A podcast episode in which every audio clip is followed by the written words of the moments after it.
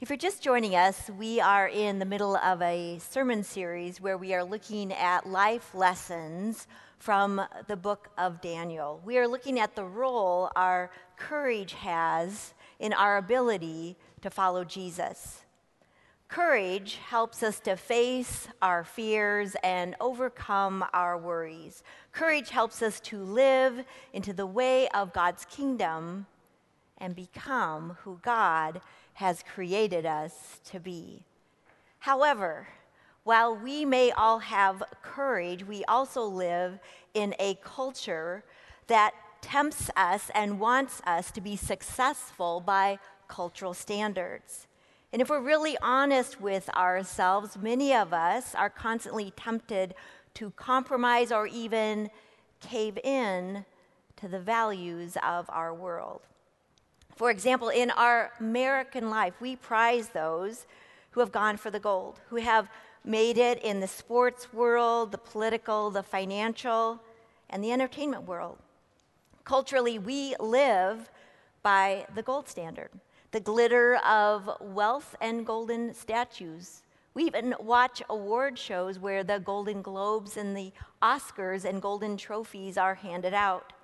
Often, Olympic athletes find themselves downcast, if you can believe it, after only winning the silver or the bronze and not the coveted gold medal and their picture on the Wheaties box. The question for all of us today is this At what cost do we go for the gold? At what cost do we try to succeed? And do we value the success of our culture over the ways of God's kingdom. But before I jump into this, let us join once again in prayer. Dearest Father God, open our hearts, our minds, and our souls to what you need us to learn from you today. Be with us now in this story of Daniel so that we can be transformed and become more like Jesus. Amen. You know, in our competitive corporate world, we read about executives, both men and women, who are going for the gold. They are putting in the 80 hour work weeks as they strive for that salary, that title, that position, often at the expense of their families, their friends, their relationships, and most importantly, who they are as followers of Jesus as they bow down to the idols of greed and status. In our family lives, we experience the pressure to get our kids in the right schools, live in the right neighborhood, buy the right house. We try to balance our professional and family lives all the while keeping up with the Joneses as we bow down to the idols of materialism and competition. Our own children from grade school through high school and even beyond struggle with being popular, being successful, being accepted. Often our children put up with being bullied just to have friends. They end up losing their sense of self worth as they bow down to the idols of pleasing others and not staying true to Jesus created them to be. This idea of being successful and being accepted recently culminated in our latest headlines involving the rich and the famous. Hollywood elites and corporate executive parents were recently caught up in a cheating scandal. The parents, you see, had paid large sums of money to have the test scores, the grades, and their resumes of their children altered to get them into the best colleges and universities.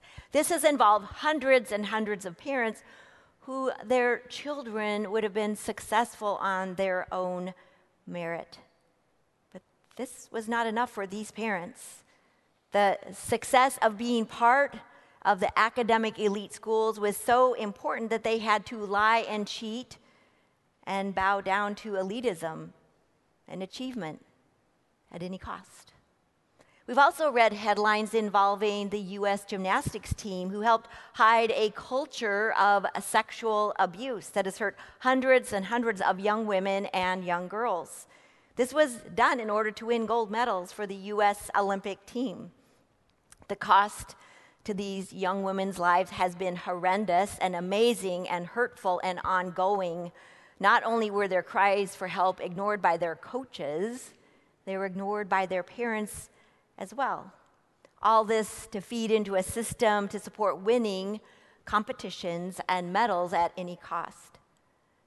Once again, the cost of bowing down to the idols of success by worldly standards won out over the ways of God's kingdom, which includes loving and protecting and caring for our children.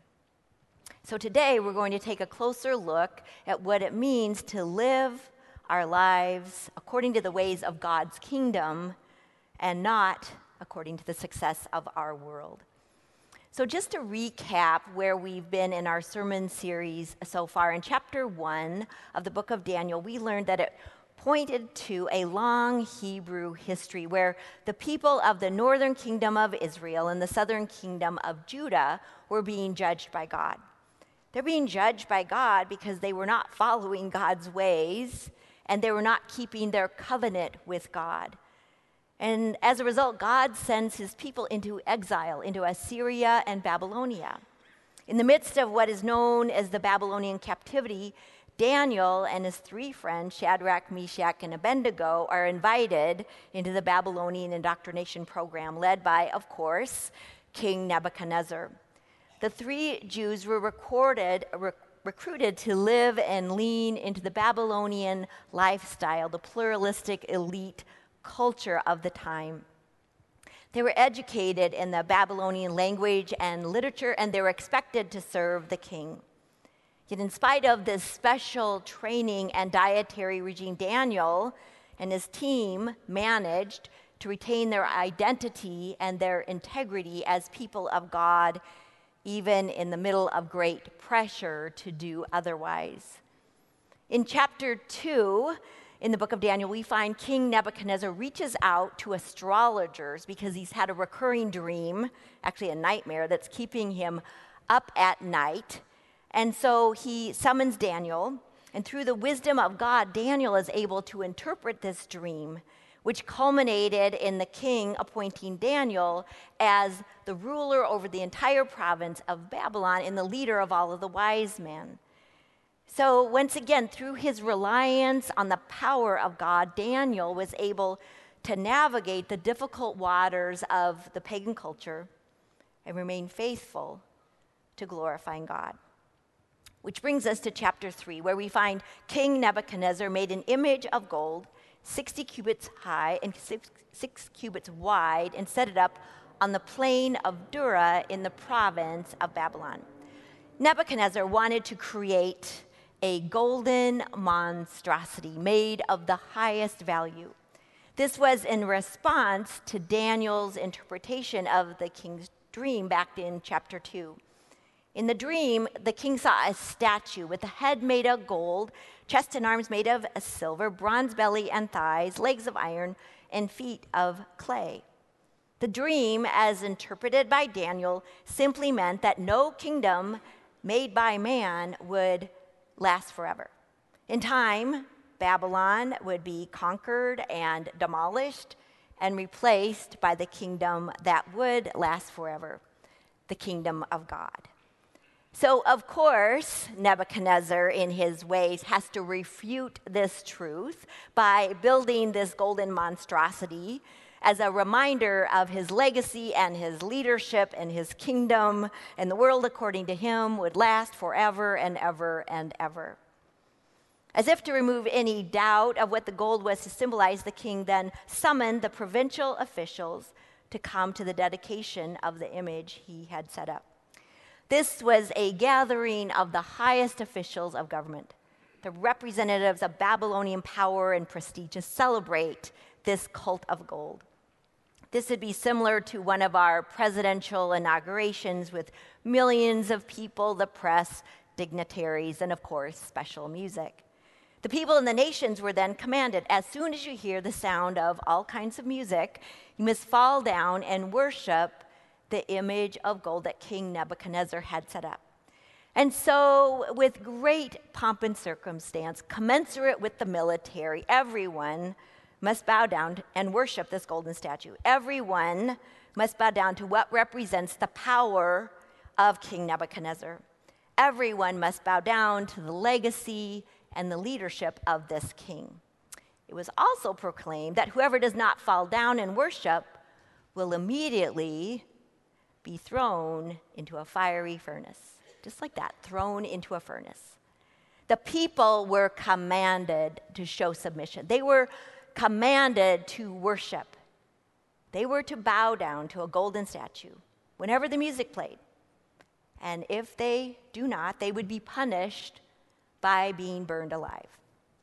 So just pause and think about that for a moment. If you walked in here and we had a golden statue and we demanded you bow down to this monstrosity, and then we had a fiery furnace waiting for you.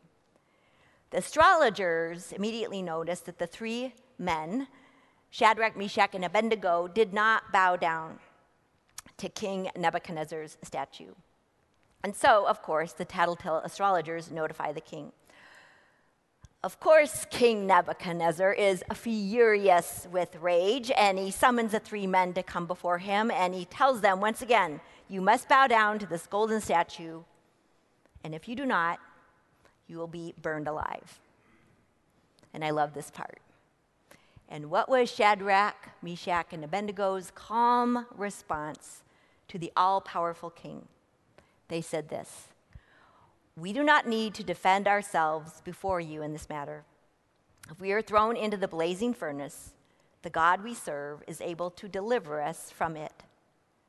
But even if he does not, we want you to know, Your Majesty, that we will not serve your gods or worship the image of gold you have set up. This is truly an amazing statement. Their response is a statement of faith made without hesitation. They're proclaiming the existence of God who can deliver them. They're proclaiming that their God, their God has greater authority than this king. They're speaking truth to power. This is what that looks like speaking truth to power when you could die rather than follow what the king wants you to do. Speaking the truth that the Jews have their God and it is not this king. It is certainly not some golden statue that they have to bow down to. But there's more. These three Jews are saying even if their God does not save them, even if their God will not deliver them, they are not going to give in and bow down to this king. This is a statement of radical faith. This is a statement of faith in the face of death. To these three men, no matter what happens to them, if they live or die, their God reigns. Their God is powerful. Their zeal for God is more precious than life itself. Even if their God does not save them, they will not sell their souls to what is not truly God through God's power, they were able to stand up to Nebuchadnezzar.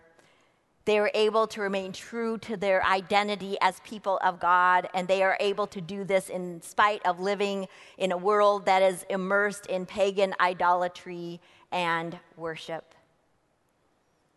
I think most of us would like to believe that we would respond in the same way if we were in the same situation. But how we respond depends on what we believe about God and how we live out that faith. While we may not face a fiery furnace, the reality is we all face all kinds of temptations and situations in our life that challenge our faith and our belief in God. For example, what do you do about peer pressure? What happens when your friends want to go to a movie that glorifies God's immorality, the immorality of humankind, that glorifies sex and violence and denigrates God? Do you go? Do you participate or do you speak up? Or what happens if your children are hanging out and they find out their friends are doing drugs and alcohol? Do they speak up at the risk of losing their friends? Or do they tell them about their love of Jesus and how they want to retain their covenant, their belief in Jesus, and live out God's kingdom way? There's also a school pressure. What happens if we find our children involved in a cheating scheme? Do we help them speak up? You know, they find out that all of the other kids are passing advanced algebra. Do they speak up and notify authorities, or do they stay silent to keep their friends? What happens if we find ourselves in a class and the discussion goes to, wow, there must not be a God because there's so much evil in the world? What do we say? What do we do? There's also work pressure. Maybe you're a sales manager for a giant territory with many products, and your boss makes a, a, new brochure on all of the products that you have to sell, and you're reading through it saying, Wow, this is a bunch of lies about these products. These products do not do what this brochure says they're going to do.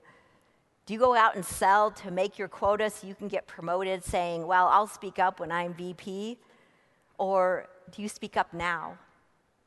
All of these are real situations, and there are thousands more like them.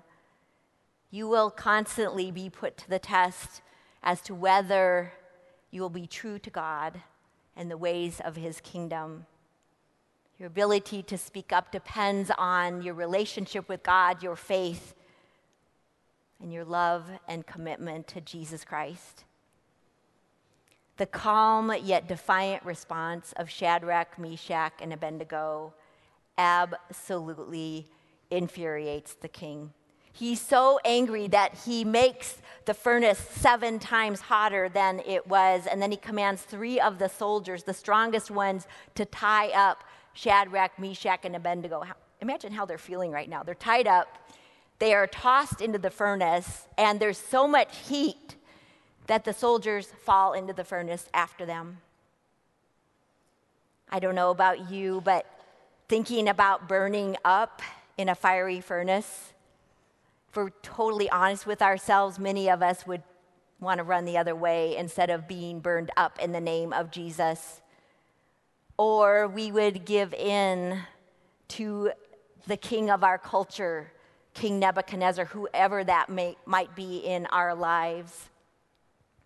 But wouldn't it be great if our God would rescue us each time we sit up in his name? Wouldn't it be great if we really had faith that no harm would come to us, or if we really believed in Jesus, all of our problems would be solved?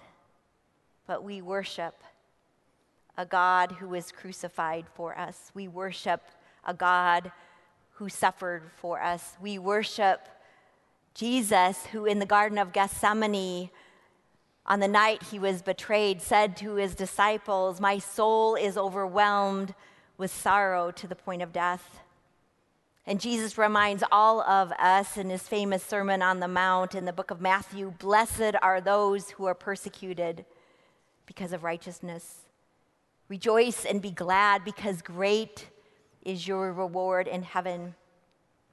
Jesus is not saying if you'll be persecuted, but when you are persecuted in his name. The disciples are probably wondering, what is he talking about? What exactly is going on here? But one generation later, the readers of Matthew's gospel knew by the time Matthew wrote down all of what Jesus said, verbal, physical, and emotional abuse of Christians was rampant. Many connected with this brand new Christian movement had suffered physical harm, and the dangers were mounting. John the Baptist was beheaded. Jesus was gruesomely crucified. The disciple Stephen, whose face shone like an angel, was the first to lose his life for Christ. He was stoned. He was stoned to death by an out of control, angry mob who, who included a man named Saul, who later became, of course, the Apostle Paul. And King Herod had James, the brother of John, killed by the sword.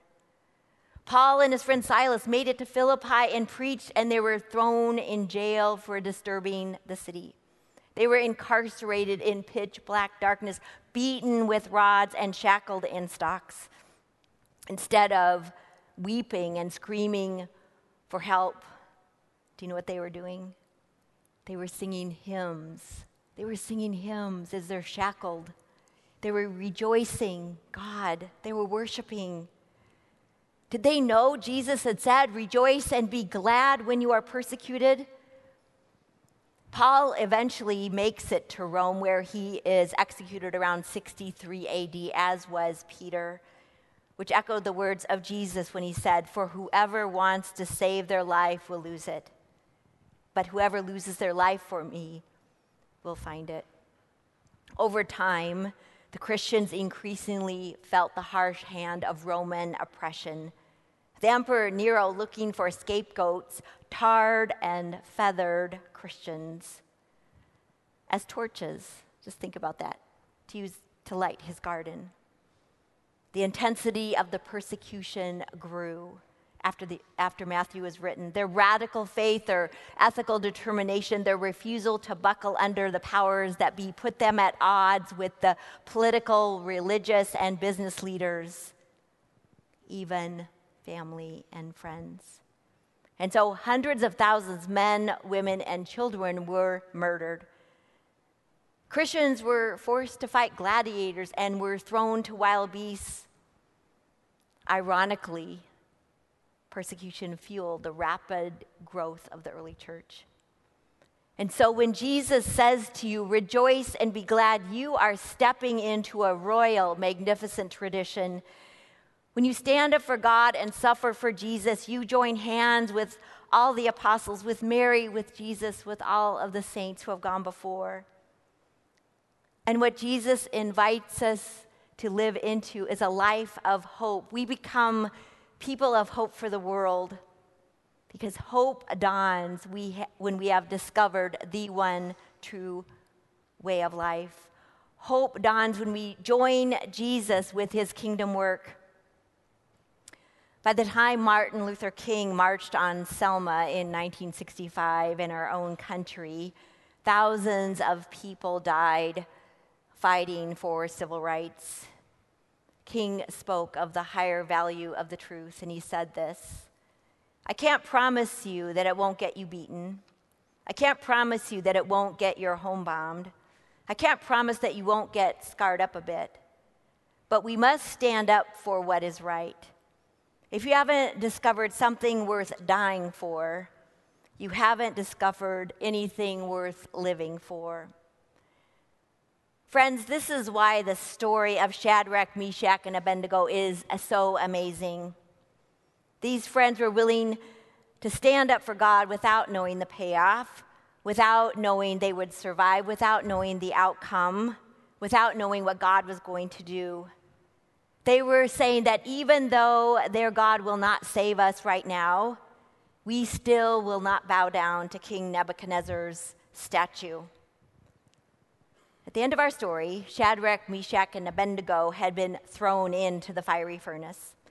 King Nebuchadnezzar jumps up and says, Look, I see four men walking around in the fire, unbound and unharmed, and the fourth looks like a son of the gods. Not only were Shadrach, Meshach, and Abednego not engulfed in flames and killed, but there was indeed a fourth man with them in the fiery furnace. And that fourth man was indeed Jesus, was indeed God in the fiery furnace with Shadrach, Meshach, and Abednego. What God is saying to us is this no matter what circumstance you are in, if you stand up for what you believe, if you remain true to your faith in God, God is with you in your fiery furnace.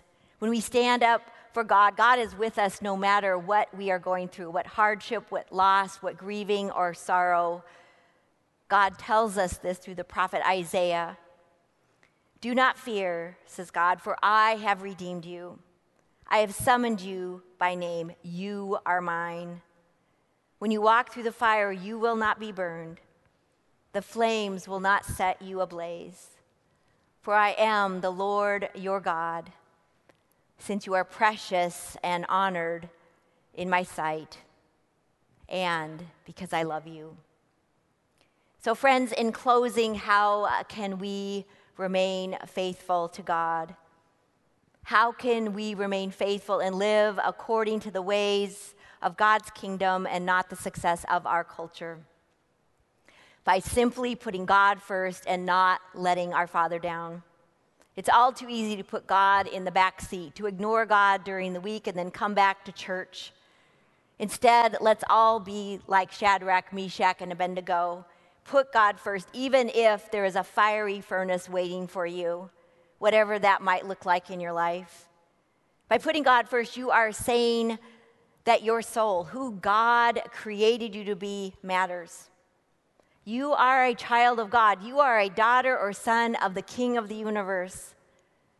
When you follow Jesus, when you do not give in to the success of our culture, you are caring for the most sacred thing about you, your soul, and who God has created you to be in this world. By putting God first, you are strengthening the power of your witness.